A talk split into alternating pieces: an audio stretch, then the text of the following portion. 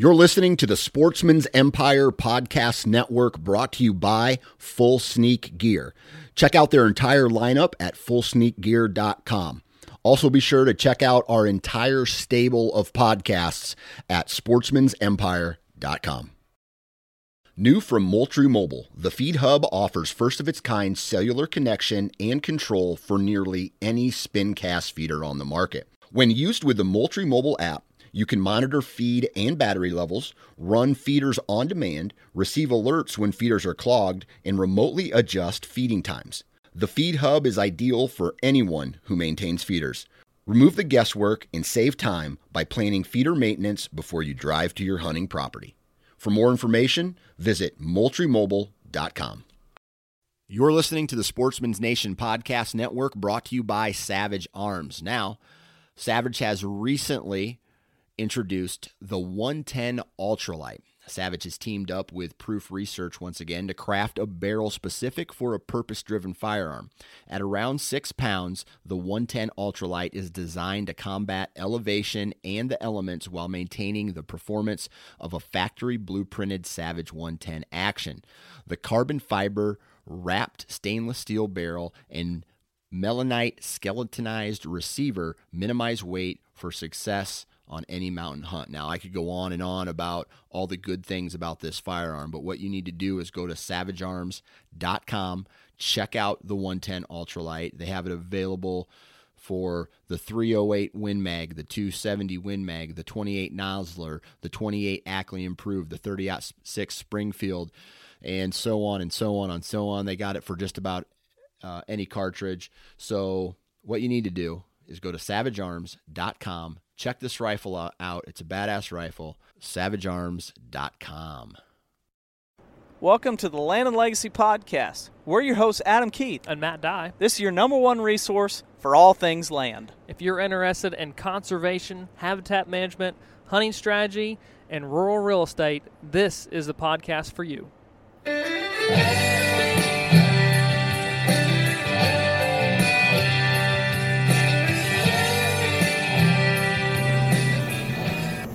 Welcome back, Land of Legacy Podcast.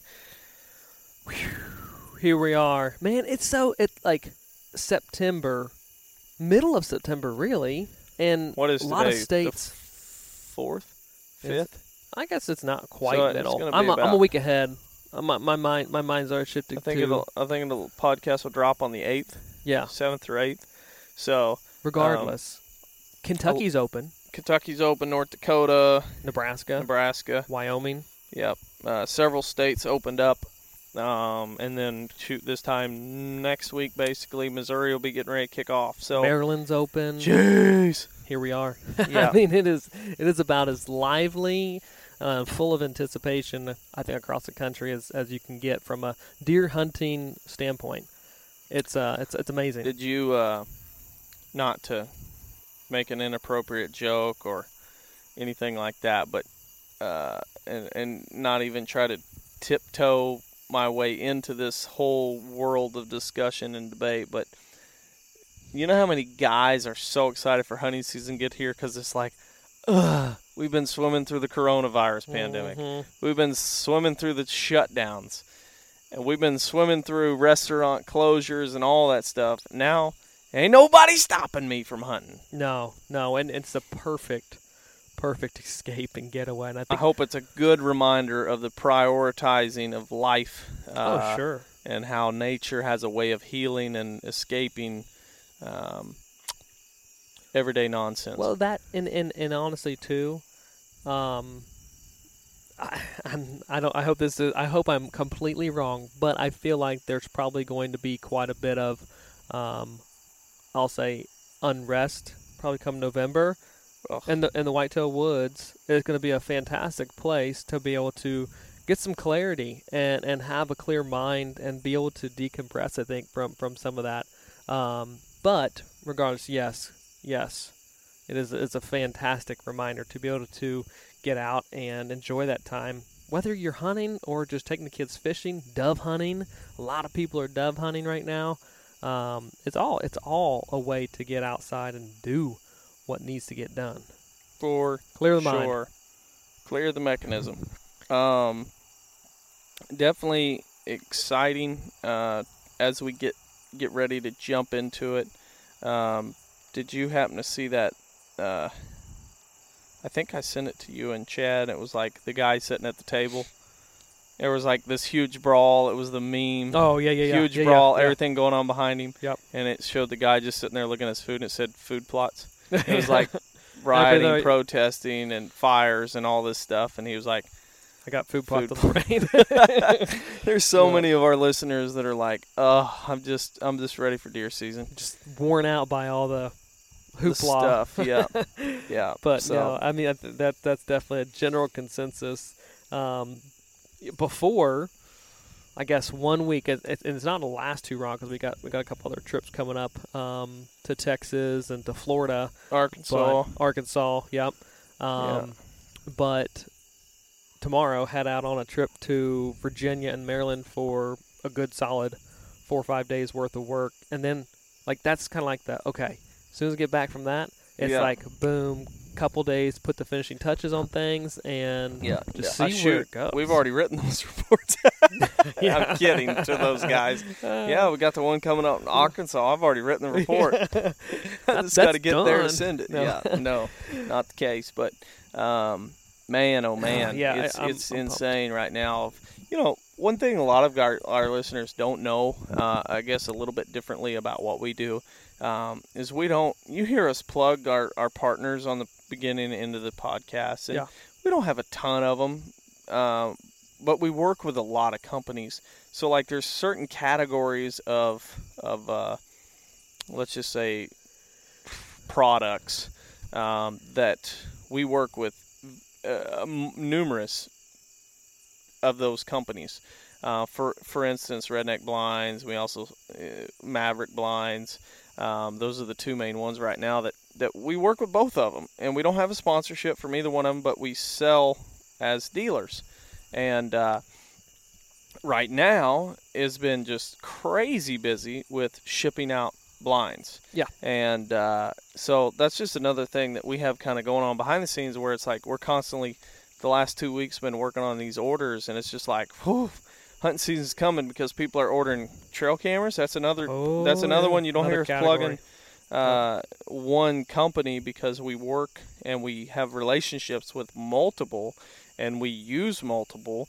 Um, so therefore, we've always said we don't really want to be exclusive with anyone because there's one trail camera company that we use a lot because we like the system, but that system doesn't work for some of the other applications that we want. So therefore, we have Well, I- many other companies. I feel like honestly, if if you were to boil us down or put us in a in a, a corner and say, I I would just like to replace the term products with tools yeah, because yeah, they're they're products, of course, but essentially they're tools. And and if you are any type, if you're doing any type of labor or or just work itself. A Cobalt hammer or a Home Depot hammer, it doesn't matter, will work. It's just like what remember that other tools, hammer, the one craftsman or something. I don't know. No, there's one that's uh, stiletto. It's titanium, so it Huh. weighs like less than a pound. Right, right. Yeah, It- it's a good at the- hammer. At the end of the day, there's tools we like to use, but many of the times we're, we're it's not like it's a brand thing. It's not a product brand that like we're necessarily married to. Yeah. But um, when when you're utilizing tools, yes, it goes beyond a brand and goes beyond just a simple one singular Yeah. product. because it, at the end of it, it's it's not necessarily that one. There, you can make the argument for a lot of comparisons out there, but for us, the ones that were really just not exclusive with anyone is like it's kind of like Ford, Chevy, Dodge, Ram, whatever you want to compare all those. They're probably going to get you all down the road. It just depends on how you want to go in style. If you want to, whatever. Um, I should have said Toyota in that since I have a Toyota, Well- but um, you pretty much like with with these companies, it's like if you want vertical windows, you want it fiberglass, you want plastic, that's who you got, Yeah. and we'll help you there. And so that's a big thing going on right now: selling blinds, selling trail cameras, um, and just trying to get get ready for deer season. And uh, whoo, I can't believe we made it. It's It's, fa- it's I mean, it's here. we're sitting in a backyard once again, and you can hear the crickets singing, and uh, you can hear many many other bugs. But if if uh, we were here sitting here during daylight, you would see a lot of post oak leaves on the ground, Mm-hmm. which is always just a reminder of wow, it's it's it's happening soon. Um, There's been a lot of things that have really kind of turned in the last week or so. That I'm like, ooh, some of the sycamores are really starting to turn. yeah. I some saw an American. Uh, locust.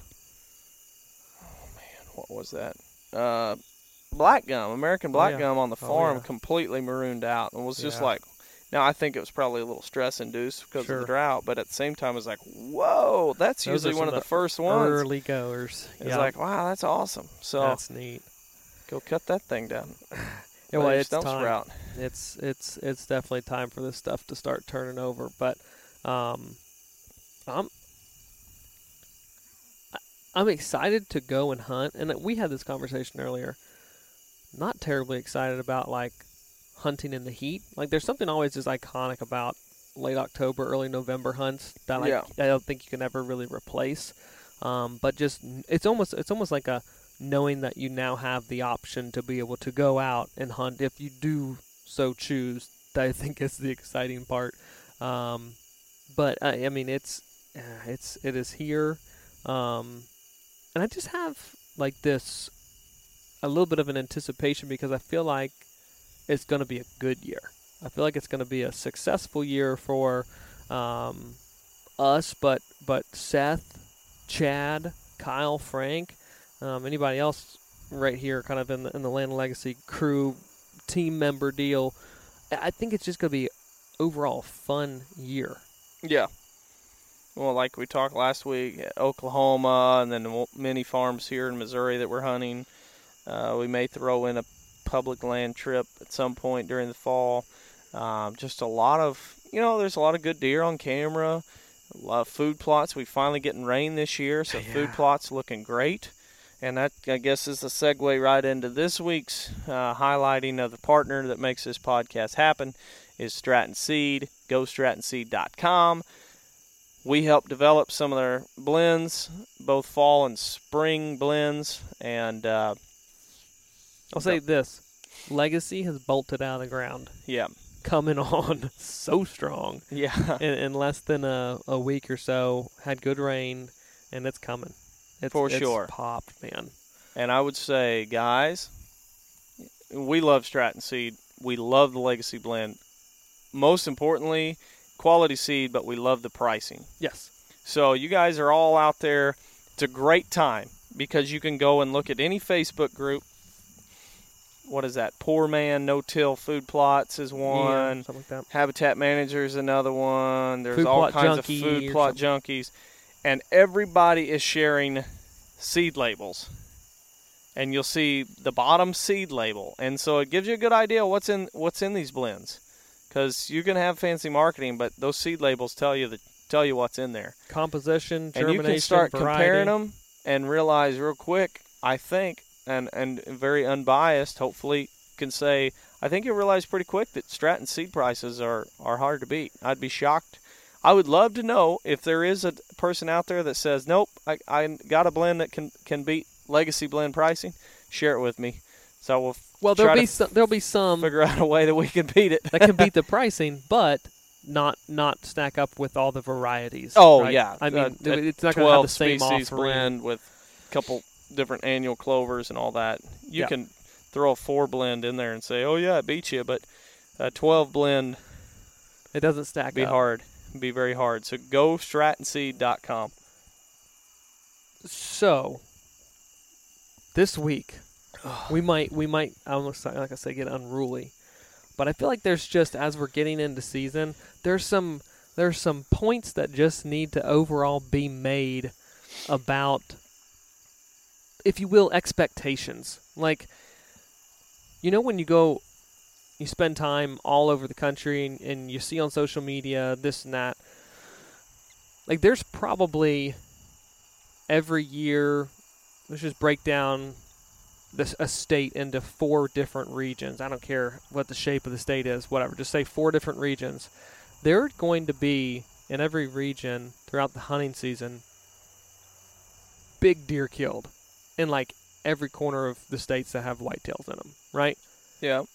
It just, it just, part, it just, it. I mean, by default, there's going to be some deer who get to age, and they're going to be good, good deer. Yep.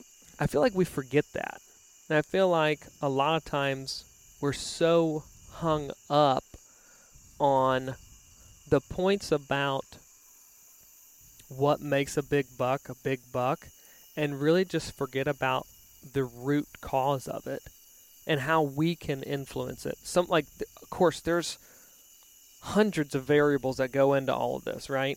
But when it comes down to it, there's things that you can control, and there's things that you can't control.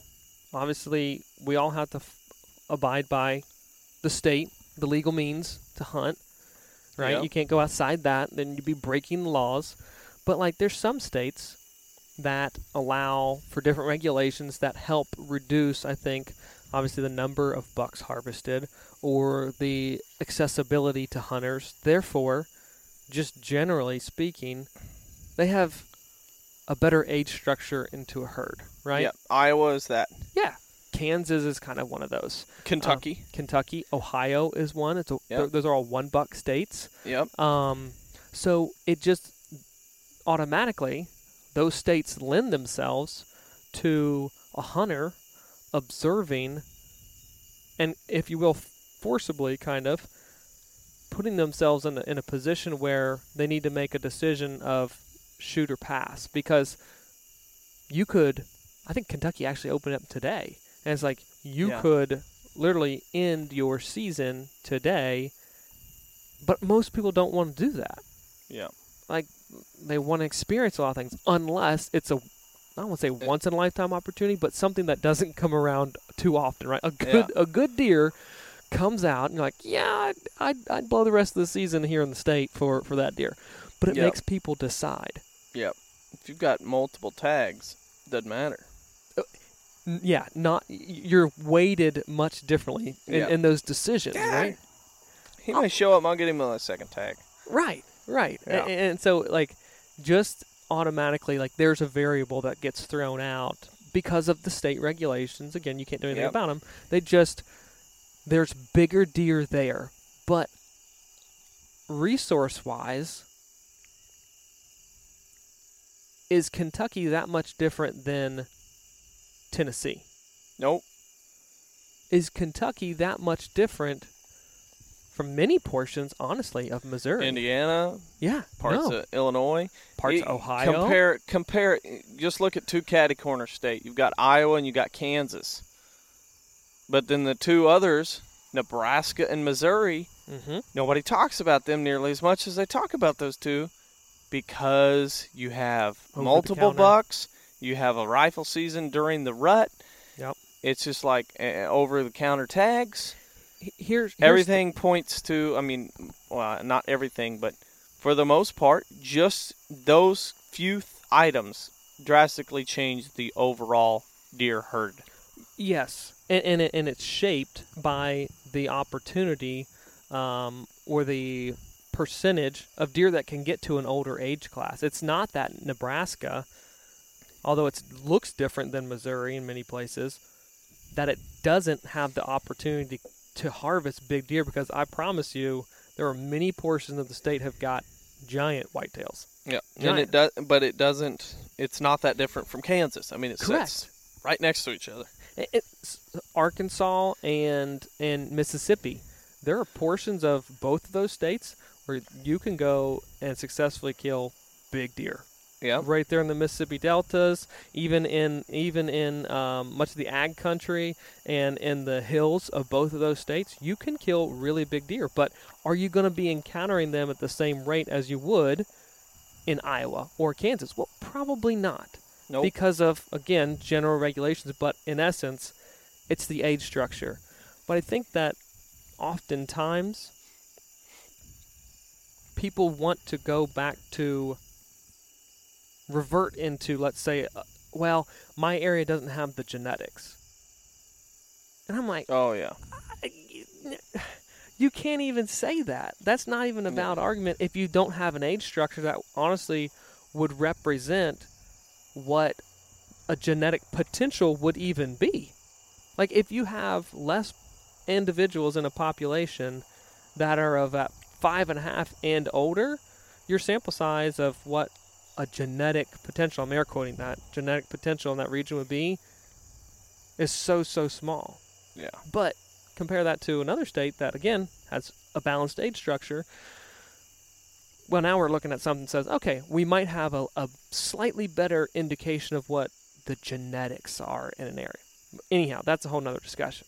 Yeah. The whole thing is, it doesn't matter what your genetics are, what your food plots look like, this and that. If you're wanting What mineral you're dumping on the ground? I was going to get into products, yes. But what mineral you're dumping on the ground, it, it doesn't matter all that.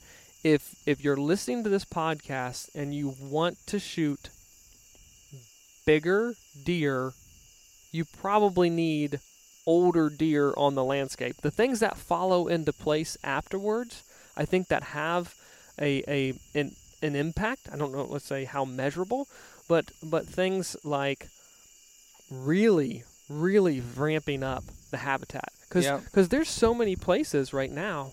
Let's just take a block of, a block of um, really poor habitat. And we've seen this where there's very like probably let's just say zero land management, but a deer gets to five and a half, he gets shot, and he's still a 160. He's still a nice, nice deer. That happens a lot in poor habitat. But a lot of people would say, "Wow, okay, that's a that's a nice deer. I would love to be able to shoot a 160 inch deer, but that's just a, a product of his age in his region." But but what happens then if you apply the habitat to it? Well, now we're getting somewhere. Now now we're really ramping things up. But I just don't think that we can simplify things down to it really more than hey, if you want to shoot bigger deer, as you're as you're entering into your hunting season, if you want to shoot bigger deer, you got to shoot older deer, or or you have to If- pass younger deer for them to get to older is, deer. is bigger deer, score wise, Yeah, body wise, you're like, I want bigger deer. And who knows? If you haven't heard it by now, let's just clear it up. Age number one, nutrition number two, genetics number three. correct. If Or- order of importance; those are all factors that eight, yep, express or or in, you know help dictate antlers. But right, that's order of importance. age number one being most importantly. If uh, a young buck that gets shot isn't going to be a booner ever, not today, not tomorrow, not next year. He just can't be any bigger when he's dead.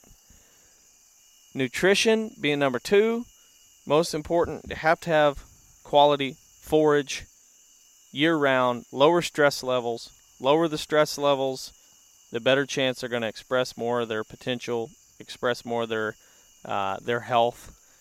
And number three, genetics. We can't control it. we can't even see it.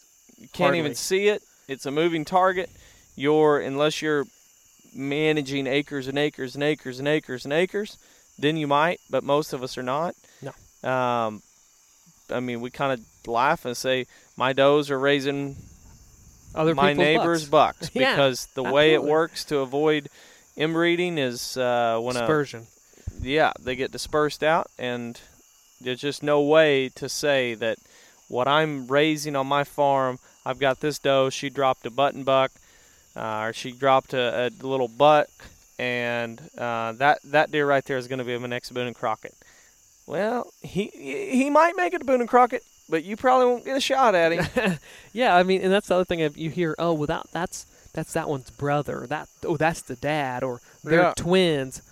Uh, Probably not. yeah. Like no, they they probably moved and just went separate way. Like that's that's why we don't have, like I said, this inbreeding of animals unless a population gets isolated. You don't have those situations.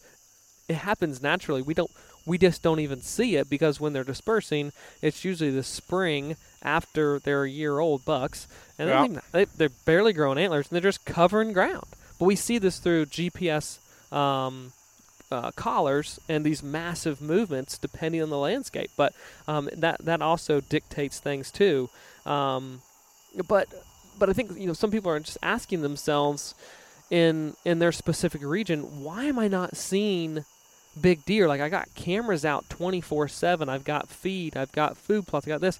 Well, honestly, they're probably not there because your age structure in not your property necessarily, but let's take the whole neighborhood.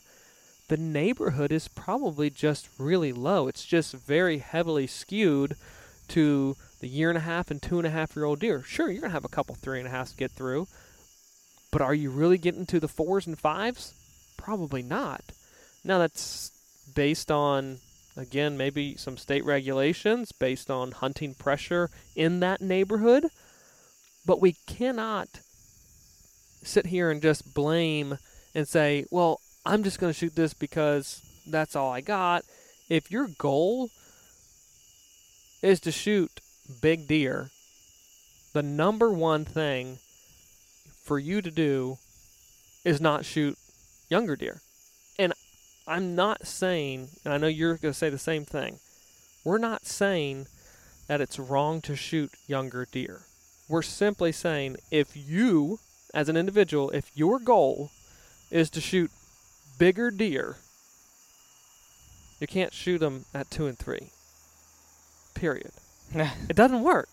no. It, it you you just you're the the person or you're that neighbor, whatever the situation is, that everyone's like, well, yeah, they don't they don't they don't we don't have big deer here because they all get shot when they're younger. Yeah. Well, I I grew up in the, still live here in the Ozarks, and it's always been ah they just don't get as big as they do up north, False. and it's just like it's because of that mindset right there that keeps us from having. Now we can make an argument over the fact that there's more food available in northern Missouri than there is in the Ozarks, which is generally closed canopy forest. Mm-hmm. But if it was the same, if there was quality forage, year round forage here and there, there's no reason that the deer are going to have a drastic difference in the overall size. A lot of the deer in northern Missouri were restocked with southern Missouri deer Correct. When uh, when game populations were horrible. They trapped them here in the Ozarks and they sent them north. So genetically speaking, they're the same deer for the most part.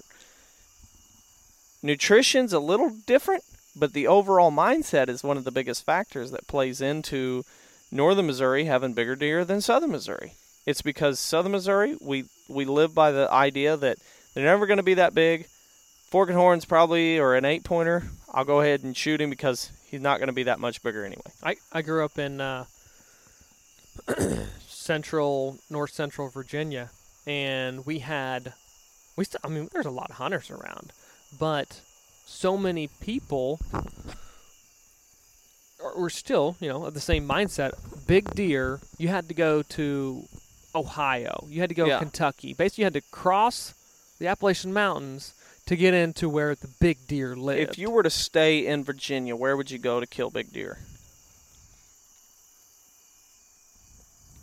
I would go to South Central or Southeastern Virginia. Wow, if you had to think about it, there's not really. No, th- honestly, because it, it's a tougher question because there, there's big deer across the whole state. Yeah, Um, but if I was to probability wise, yeah. South Central, Southeast, Southeast Gotcha. probably first, and people were like, "What?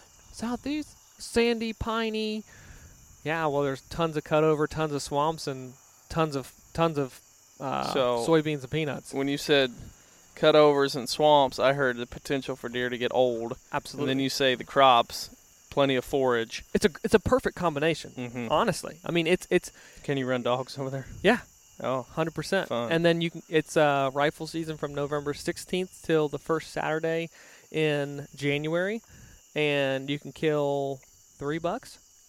So it's let's just say some odds are stacked against the general herd from an age structure development standpoint. Yeah. There's a lot of um, liberties given. Now, I love opportunity from hunting standpoints and, and, and the ability for people to access game. Love that. Don't ever want to take it away. So we're talking specifically to this on this podcast again to individuals on their property. If you were wanting to do this, this is what you you would need to do. But yeah, there's a lot of things stacked against. However, every single year there are 170, 80 inch deer killed out of southeast Virginia. Rep- I mean, multiple every every single year. They're they're there. The recipe, the habitat allows them to be able to get of a, a size that anybody or any portion of the country could could produce. Yeah. There's So just not that many. here in. Missouri, what I see in comparing the state, and I'm sorry about the people in West Missouri or Eastern Missouri because I'm just going to split it with North and South. Yeah. E- Southeast is totally different than South Central and Southwest, Yes. but you're getting lumped into the South. To me, when I look at the difference, I say there's t- there's two main things that really come into play. The fact that people in the South don't believe that we can have the quality of deer in the North, and so that is a big problem.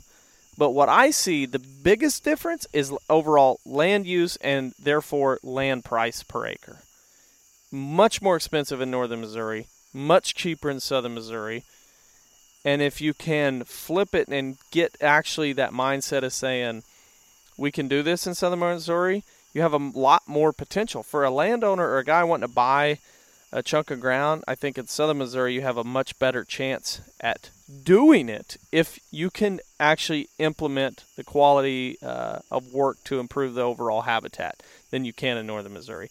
Because you can get a bigger piece in southern Missouri, and then you can manage it to where that food is more year round. And so I think you'd have an overall better chance. But you have to you have to change your perspective of understanding that you can grow them in southern Missouri. And it's just like any other state we visit or talk to is the overall change in the perspective and, and understanding that you can grow big deer. I just have to stop shooting them when they're so small. yeah, I, and I think I, I- know I've gotten the question. I'm sure you have as well from from people who are looking to hire us and say, "Hey, I'm in this region. What do you think my my um, honest potential is?" Yeah. Honestly, I have no idea. Yeah. I know it's going to be really good and it would exceed your expectation if I threw out like an inches that a, a deer could get here if you implemented this plan and created this. Yeah. It'd probably scare you, In my head, it, it- but it's unli- I mean, it's it. There's not a ceiling right now. No, I, I, think when people ask the question, do you think I can grow big deer in this region? I mean, just fill in the blank. I in my head, I I kind of chuckle in my head. I don't always say this, but it's like, well, that depends on how much work you're willing to do Mm-hmm. and how good you're going to manage your trigger finger. Because if your goal is big deer, you have to manage your trigger finger just as much as you manage your habitat. And and here's the the meat and potatoes of the podcast. If you're looking to kill big deer, this is the cheapest thing that you can do. It's just pass deer, Yep. or Pass young bucks. uh, yeah, okay. So that's what I was getting into. Yeah. pass young bucks, and hammer down on some does. Yeah. if you have a high deer density. Yeah. that situation i mean we're not talking there's not a tractor involved there's not planting equipment there's not herbicide there's not chainsaws and i i love all of that and that that's that's let's say stage 2 but if all you're looking to do is get a better age structure in your herd in your neighborhood it's either sit back and don't kill that two three year old buck and just switch to does. And if you're wanting to kill deer, then kill does. Yeah. If you're if you have a bloodthirst to just fill tags, shoot does. Absolutely. Uh, so, how many times do you run across a property or you hear the story of the landowner who's really wanting to grow big deer? Because I think if you were to poll us and we were all honest, the the the dream, the vision, the daydream that we have in the tree stand, we picture a big buck. For whatever region you're in, you picture the, the peak of the of the quality for that region. So most of us want a trophy deer, whether we'll admit it or not. That's a big goal.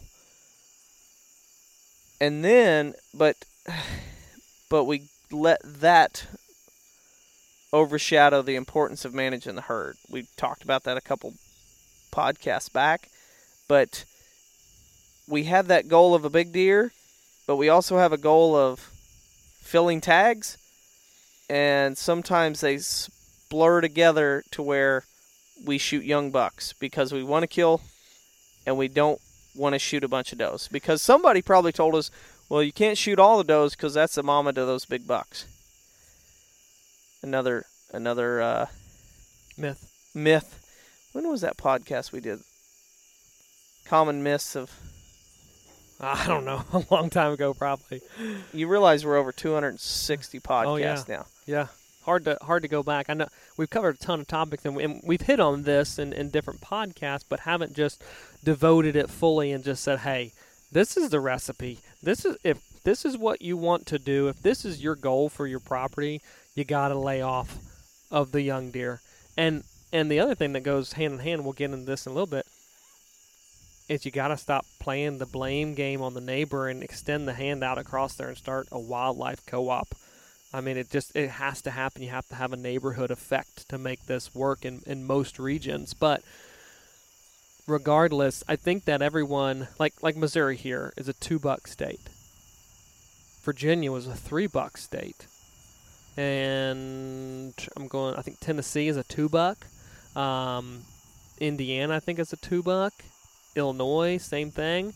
Um, but I will say this: when you have multiple tags, it's not an obligation to fill them.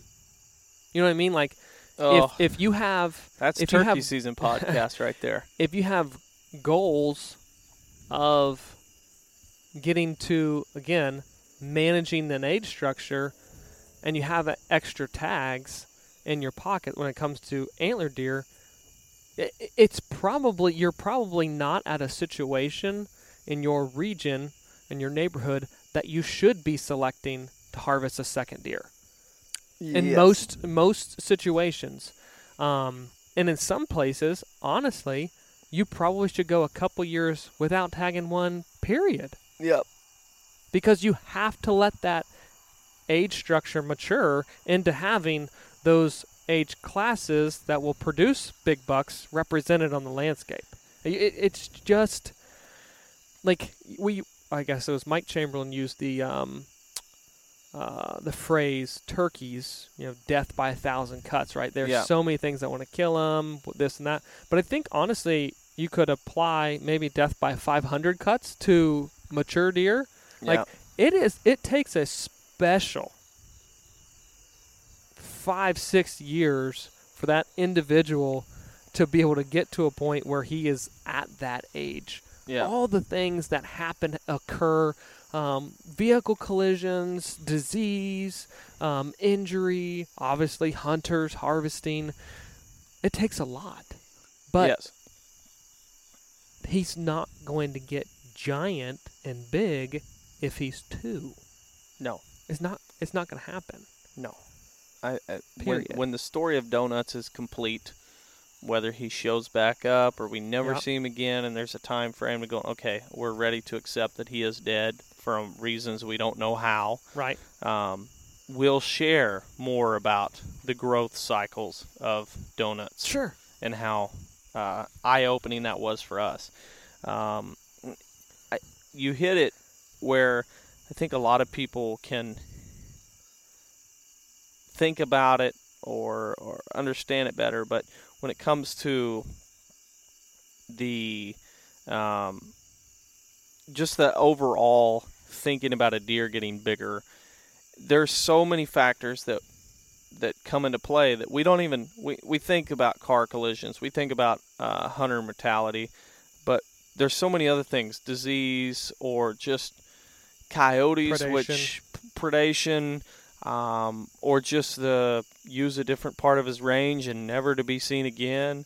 Um, Oh, there's yeah. so many things that come into play that we never really that that I don't know what the percentage would be because it varies so much in each place, but the percentage to go from a button buck to a mature buck that we all say, wow, that's a, that's a shooter five and a half, is very very slim, and um, it gets even harder in areas where there's high deer densities or, or, or high hunter numbers, Yes. which, and then we talked about dogs even too. If you throw in the different types of hunting scenarios, Mhm. um, Mhm. The the seasons dictate a lot of it. yeah, And and but here's the here's the thing. Again, if like the, the a state builds parameters around hunting regulations. Let's say just go back to that tag situation. Let's say they give you 3 bucks or 2 bucks. That doesn't mean you have to fill all those tags. And same thing with a season when it comes to like rifle season. Let's say you have an extended rifle season. yeah, You don't have to hunt with a rifle during that time. You so can choose to, and there's Yeah. nothing wrong with doing that at all. Nothing wrong. mm-hmm. But, or maybe you just you don't hunt it, and maybe you just say, "Hey, I'm going to reduce some pressure." Basically, I'm just you- overall saying we're just throwing out a bunch of different scenarios to say that and you those are those are like guidelines. Yeah. Uh, and they're they're rules and laws, of course, but they're also guidelines. Like you can also do do um, I don't want to say the right phrase is less than those. Like you don't have Yeah. to give yourself all of the um, the distance and the range that the rifle would do. Maybe you just say, "Hey, I'm just gonna I'm just gonna say I'm gonna take the rifle out one time this year, and I'm gonna give myself that advantage." yep, You can reduce some vant- advantages on you personally, but you have to make that decision within the given state guidelines and rules and regulations you have to follow. Well, we use we use state guidelines a lot of times as like our our goals of going. Okay, this is what they take. This is what they're basically. They're basically writing up. Is that fireworks going on back there?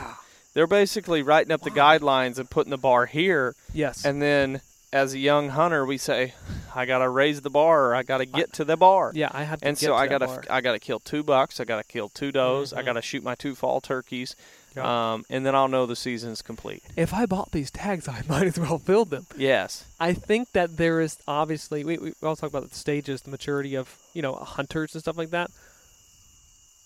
That that stage is typically yeah young, bloodthirsty, but we don't have to enter into that and continue those things No. within state guidelines. One thing that um, we talked about it a lot this this past um, turkey season was you know turkey numbers are declining, uh, populations aren't as high. So we said you know even if your state has two tags, you get two two tags doesn't mean you have to fill both of them. Mhm. You in you yourself have to figure out what you look at and what is your compass for a successful season. And I think I had this conversation. Well, you and I, we were part of a conference call, and I and I use this scenario as just as much as we are habitat and land consultants and help landowners express have their land express more of its potential and become a healthier landscape. We really change the perspective too for for guys to say when when we hear this so much, it's just become repetitive now that our clients say, you know, I really am excited for deer season, but I'm more looking forward to January, February, March when I can do work. Mm-hmm. And you start Mhm. seeing this change into where they may not kill, they may not be like filling as many tags as they once were because they're not focused on filling tags. They're focused on overall ass- accessing, uh, just assessing the the habitat and saying, okay, well, I'm on the stand. I need to do this and this and this and this. And before you know it, two years post plan, they're still killing good deer or they're killing even better deer. Yeah. But overall, it doesn't matter if they fill tags or not. They're enjoying the season. They're enjoying the process. And we're changing a perspective of saying, hey, you are not your your level of success, your definition of success is not a filled tag on a 200 inch buck or 150 inch buck. You change it where I want to see the change in the habitat. I want to see the process. I want to see more wildlife using. And then in the process of that, you do start seeing bigger deer. Yeah, it's it's almost like I feel like some people probably probably and some probably who who either choose to not hire us and have hired other consultants, which is fantastic, it's great, but they're probably like, no, they don't get it. Like I, I want to shoot big deer. I want to shoot. Uh, that's that is my goal. And it's like I I totally get that. But if you focus on the habitat, those opportunities will 100% present themselves. Like it's it's just a I don't come at land management strictly focusing on the one single event yeah. that is your goal. I look and say, "Hey, your your goal is this, but we have to do all these other things and focus on them and this will come true in the end, but there's yeah. so many other factors." And I guess and we're we're 100% guilty of it. We I think we opened up the podcast with it. It's like hunting season is coming. Yeah. It's here. But I think that from a perspective standpoint, what if we just didn't call it hunting season? And, and this is just obviously very dramatic and I'm not serious. But truthfully, it's herd management season. Like we go we go from, you know, January through September timeframe in like land management mode but like yeah. when it's hunting season, you're st- still the manager. You're still yeah. the landowner. You're still um, the land manager. You have access to this property. It is just herd management season, and sometimes herd management season, depending on the season of the property, the maturity level of the age structure, it it might be I don't do anything. Or it might be I just need to focus on does and increase. And if, if I have a buck come in during the rut that I don't know, I'll go hunt that opportunity. Um, but if I don't have a mature buck on the property right now, you can't go and hunt a buck that's not there. So, again, that herd management season is going to mean different things for different people, but it's it's not just hunting season if you have a very specific goal of managing for certainly in areas that are not known for producing these giant big deer, right? Yep. You have you have a responsibility to to take and understand the general herd in the neighborhood versus what's just right in front of you at uh, an opportune time to harvest it. Yeah, January through September, land management, September through January, herd management. Yeah, I mean it, it sounds simple because it is. It won't ever catch on, so don't plan on it. But, right. Uh, that's really what it comes down to. Okay, if I really, you know, I don't know how far along in this podcast we are, but we'll probably have to wrap up at some point. But if we're really going to break this down and simplify it, it really comes down to maximize your habitat. If if okay, I should say to simplify this to because we've all accepted now that we only care about big deer, right? um, or or our goal is we want the biggest bucks we can have in the neighborhood. We want to put the feather in our cap and say we grow bigger bucks in most of our neighborhood or than than the, the surrounding the area. Yeah, yeah. So if that's the goal, then we're gonna stop shooting them when they're young. We're gonna improve the habitat to where there's food year round. Doesn't matter what month we go out there and assess. There's food available, whether mm-hmm. it be woody browse herbaceous plants. There's quality cover to where they still can survive foreign uh, or or not two-legged predators, but all the other four-legged predators that are out there. And then I need to make sure I don't have too many does.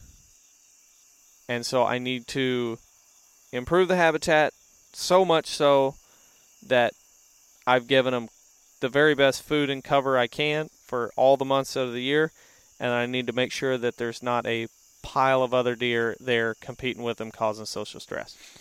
Yes, yes, yes, yes, and more yes. There is. It's it, it just is a responsibility for for everybody. I feel like to understand what that herd looks like, and it, and I don't think that you can just haphazardly run trail cameras and have a good idea. You can't just no. say, okay, this is this is all I got. Guys, I've had cameras out. Uh, that this is what I deal with. This is what I got. Like it is more data driven than than that than some just observations of scrolling through trail camera pictures and pulling cards on a Saturday afternoon. It takes more responsibility to, to do that. But guess what? So does completing TSI, and so does completing or calibrating a drill. It takes a little extra effort to be able to understand what it is you're working with.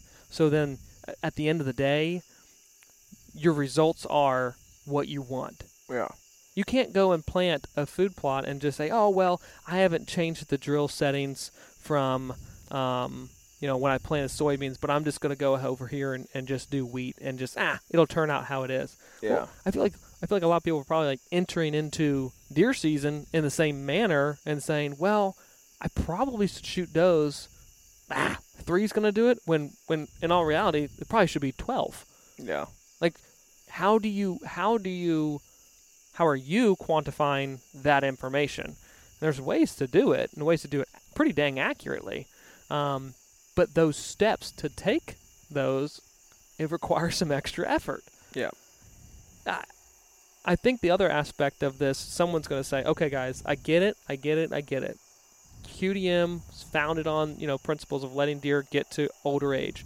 I feel like somehow we've like I don't know skipped over that a little bit or just forgotten like hey that is like principle uno like that's Yeah. really important um because we got so inundated with products and this and that and score and whatever but really there is the question that becomes hey i don't think you guys quite understand like i've got i've got a ton of neighbors at i'm just i'm just in an area that's got lots and lots of hunting pressure.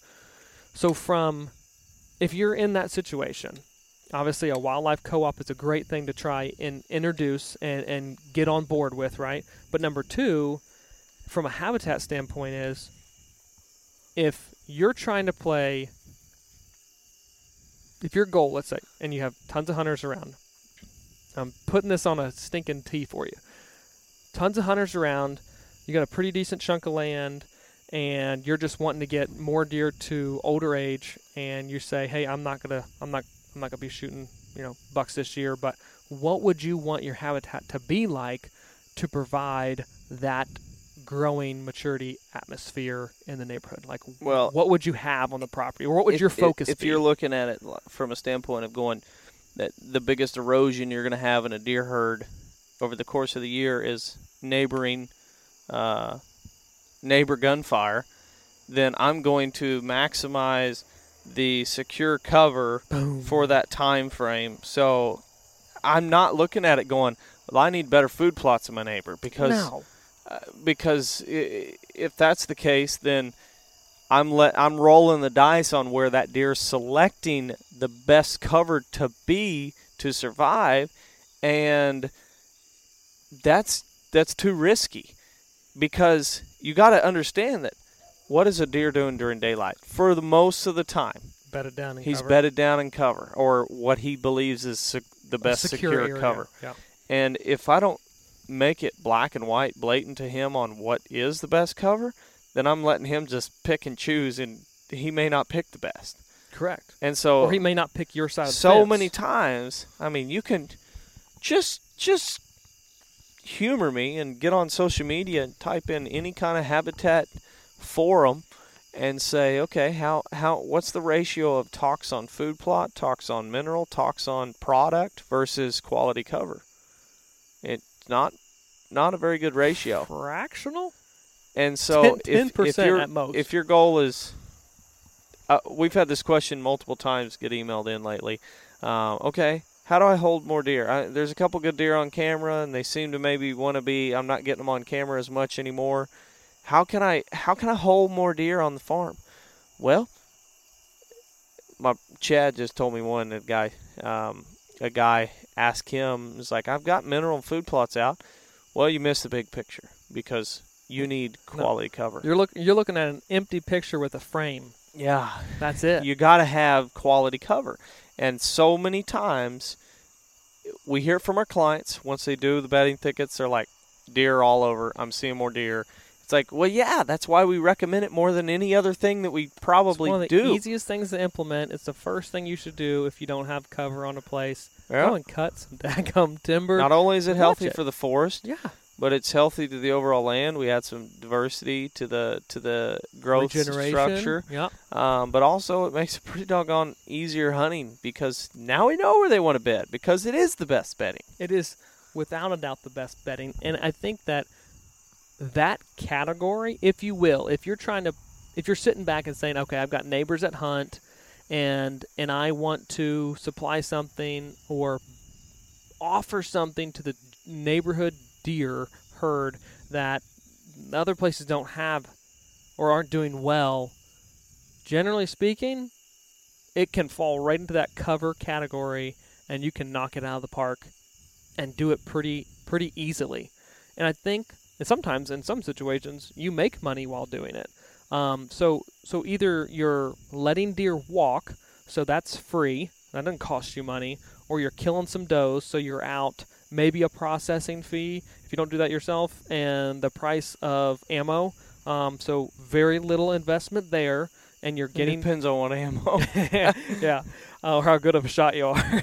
yeah. but um, so that there, there's a scenario where you okay, I just I helped get more more deer to maturity, but then also from a cover standpoint, I cut timber and I made money on it. Those those are situations right there where we come at it and say this the game is simple, and the game is is honestly looking you square in your face and saying, "Hey, over here, this is one of the easiest things to do and implement. And and you haven't done it because you're focused on oh if i put money or if i invest money into the farm through food plots which cost a lot of money i'll get that return. Well deer don't care how much you spent on it. Yeah.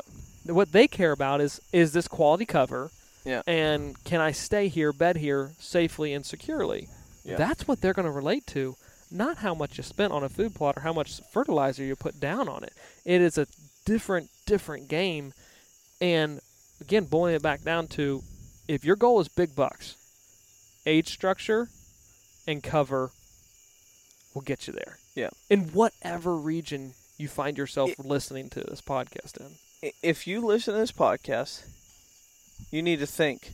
I want you to picture a, a calendar, uh, a 12 month calendar, a calendar year, and say, okay, when did I spend the most time on my farm? If you spent the most time on your farm, and, and I'm not talking hunting, or I guess you can talk hunting, because if you spend more time on your farm during hunting season than any other time of the year, you're drastically missing out on the success and the potential of your property. The, you're not, you're going to improve it minimally. Yeah, you're you're basically a sports player just going to just going to games and pl- and playing. You You realize showing that to practice. you're not at practice. When t- and we're talking about practice. We're talking about practice. um, and if you also then look at the calendar year and you realize that you spend more time, okay, outside of hunting season in August or July and August, going and refreshing mineral or feeders and all that stuff, you're missing it. You're you're scratching the surface on the potential of your farm. If and or you're putting out mock scrapes or you're putting out water tanks or you're doing all the stuff, uh, you're putting in food plots.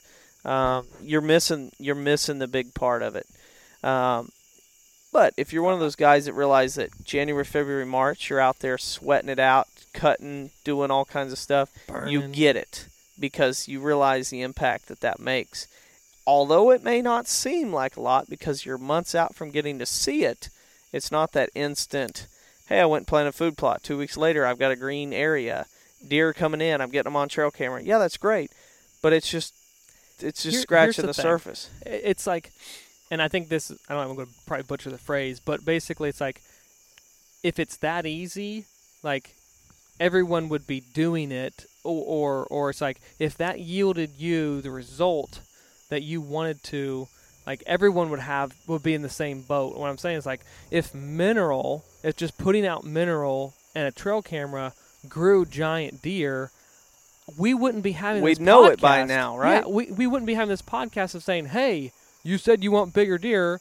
Well, you're doing you're you're doing that right now as your practice, and it's not getting you the result. Yeah. Do me a favor then and try something different, but try something that's going to make that difference. It's not going to allow you to go and show up to a property on a Saturday morning, put out the mineral, and then place the trail camera over, and then that evening have pictures of some deer. That's Yeah. instant gratification. That's what we're dealing with here. Is is the the desire of saying, "Hey, I'm going to put a little time in. I'm going to get the pictures I want. I'm going to get out of there, and I'm going to complain about the pictures that I get." Yeah. That's not land management. Land management is right. Getting out there, January, February, March, cutting, burning, doing that stuff, and then seeing it pay off two years later, Yeah. or or maybe that next fall. Maybe even that next Sure. fall. Yep. but we can't we can't just allow that desire for instant gratification to then result in again the stated goal of having bigger deer on a landscape. It's it doesn't work like that. Yep. Bigger deer have big deer plus marketing equals Lack- Chaos. lackluster result. chaos. yeah. Big deer plus quality habitat, or I should say quality habitat plus quali- Developed age structure. develop or a oh, herd. Let's just say land understanding or land education equals big deer. Yeah. Well, that's a Um, part of the write up was like this isn't this isn't a product game. This is an education and an application standpoint. Like you have to know what it is you're you're managing for and then know how to manage. Like you can't Mm-hmm. manage a whitetail if you don't know a whitetail. Like you can't raise successfully you can't be a, a basically a poultry producer or a pig producer on a farm if you don't know the first thing about them Yeah. or what they need on, on a 365 day deal. Like, you're going to fail. Yeah. And I don't see farmers putting out just salt block for pigs and saying, well, I'll sell you in, in a few months and I'll take my check and get out of here. It Yeah. would work like that. Yeah. Michael Jordan made a killing off with a basketball, and we could buy that same basketball, but it's the knowledge that he had, the ability to use that knowledge to be successful.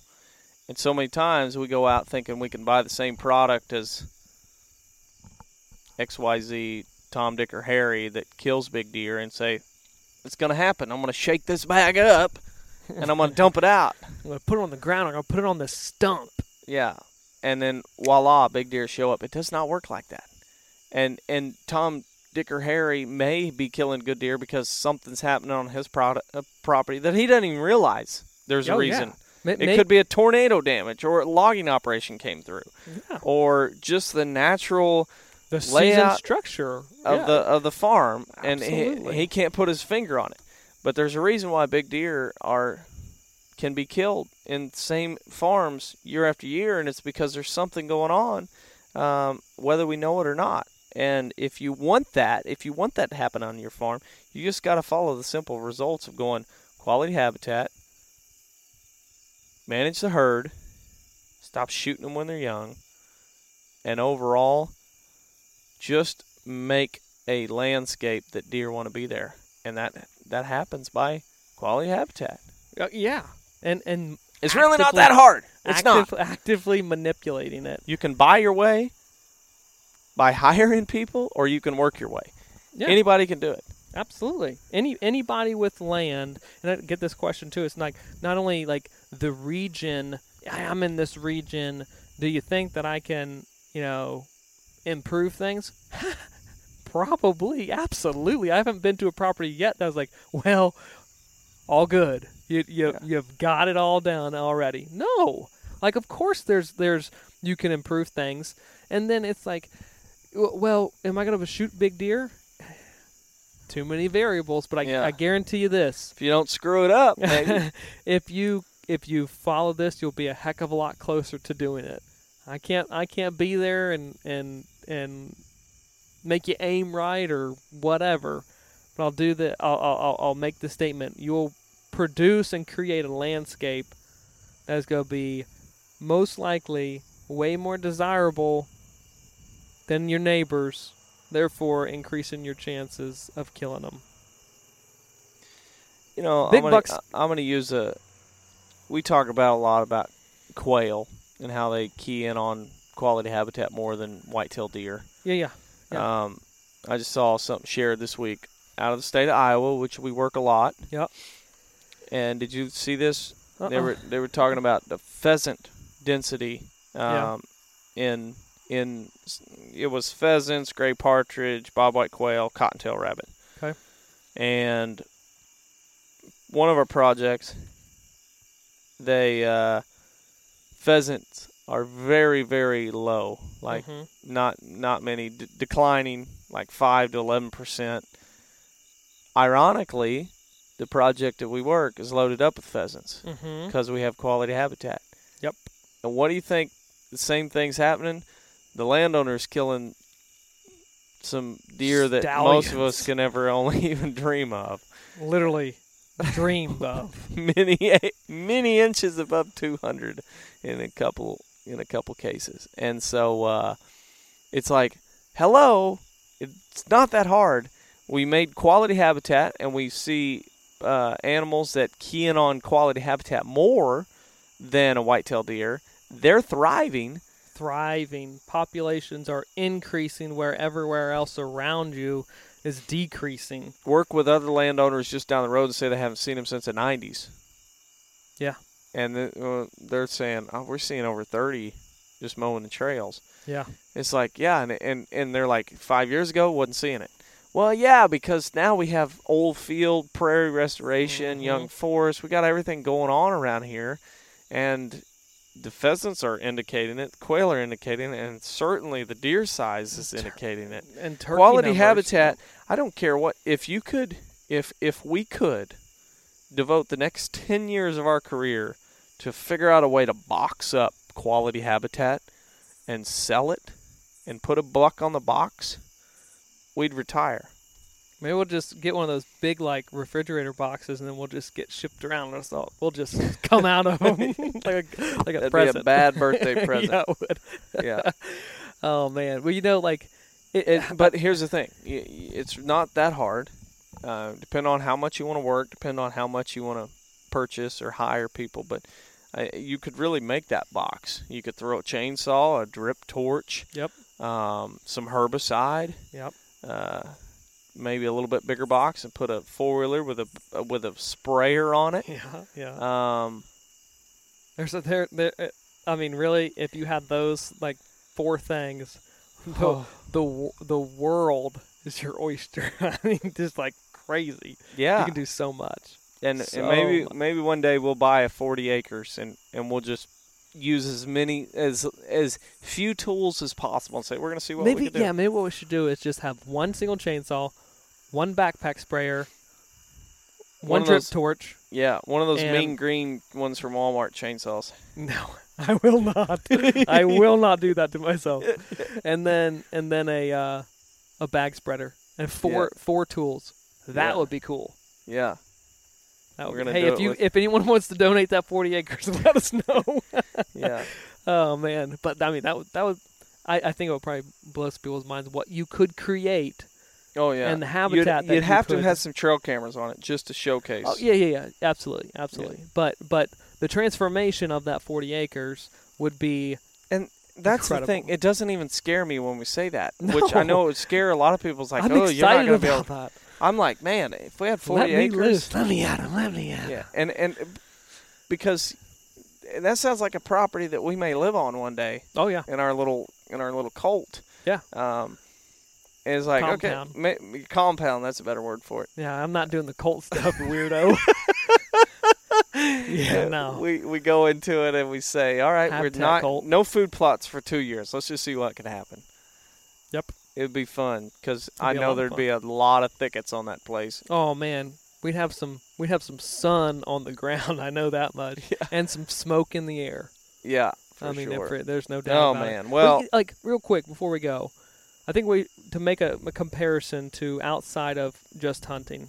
There's probably people if you're if you're a business owner, whatever you you've got you've got mentors that you look up to um, in in a business standpoint. I feel like everyone like if if I've heard this analogy, if you're successful in business, you're constantly evolving, developing, changing, working with things for that business to grow and thrive. But the businesses that are stale, stagnant, don't change with the times, that think they know that think they know it all. yeah, and, and just just do do the bare minimum to um, to get by. Let's say they're not the ones who are having the success and are and are living um, financially free and, and independent.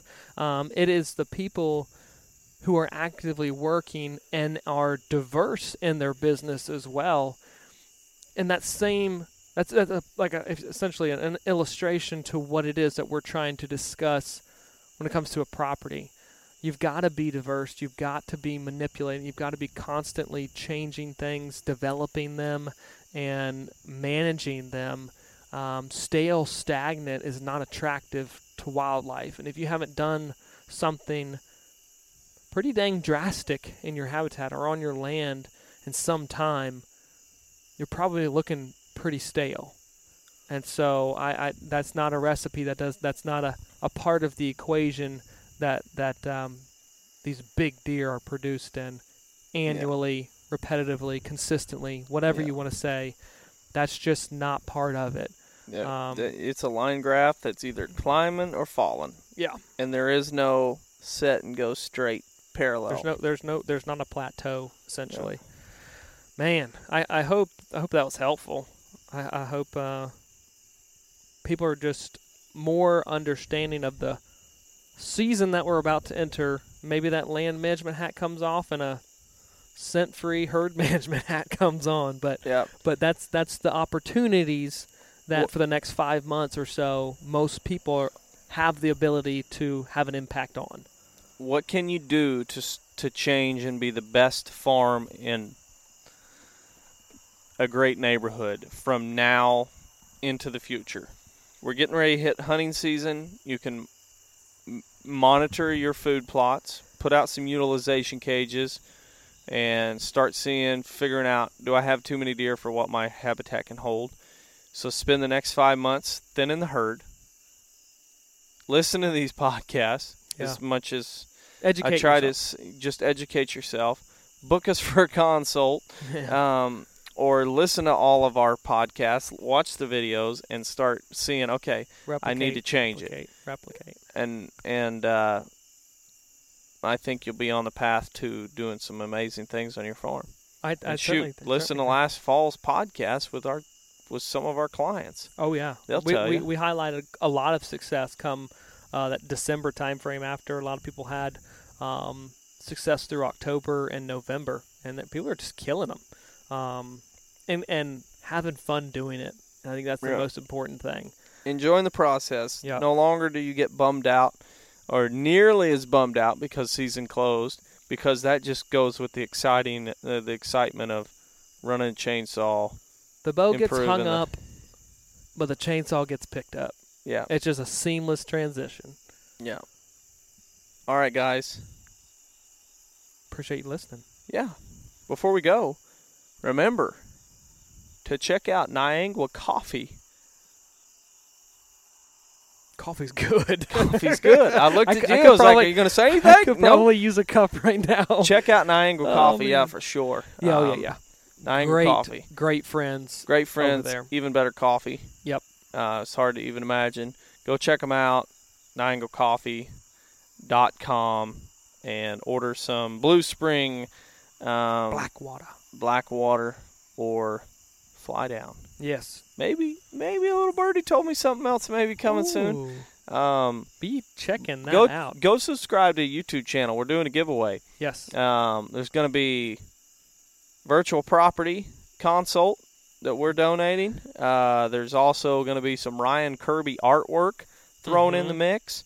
There's Mhm. going to be uh, some Land and Legacy apparel, Vortex gear. gear. Yep. Did I say Niangua Coffee's thrown in the mix of that? Not yet. Yeah, Niangua Coffee's even in the mix. So and and it's going to get better and better. By the time Awesome. this is all said and done, you guys in North Dakota might even get a custom Land and Legacy hunting trip in the mix. I told They're Matt like, I was going to make a little shameless plug that um, we'll we'll do some trade. Maybe we'll come in. We'll trade in the betting tickets. We'll come cut the betting tickets in There's trees in North Dakota. places. oh man, no, that we'll come cut fun. the invasives to hunt North Dakota. That's right. I'm I'm sick of seeing all these guys already hunting, and I'm here and I'm like, Well, here's oh man, here's I'm I'm not sick of sweating in a tree. So that's why it's like, yeah, North Dakota sounds better because it's like probably up there right now, probably 45 degrees at night, I see, and ugh. looking sounding that sounds amazing. I see those time. guys in Kentucky and Tennessee, and I'm like, swatting mosquitoes Ugh. and just beat it up with sweat by the time they get to the tree. I'm like, nah. I love deer hunting, but no, I can wait a little bit. yeah, there's too much other work to, to be done anyway. That is right. All right, guys, appreciate you. We'll catch you next week.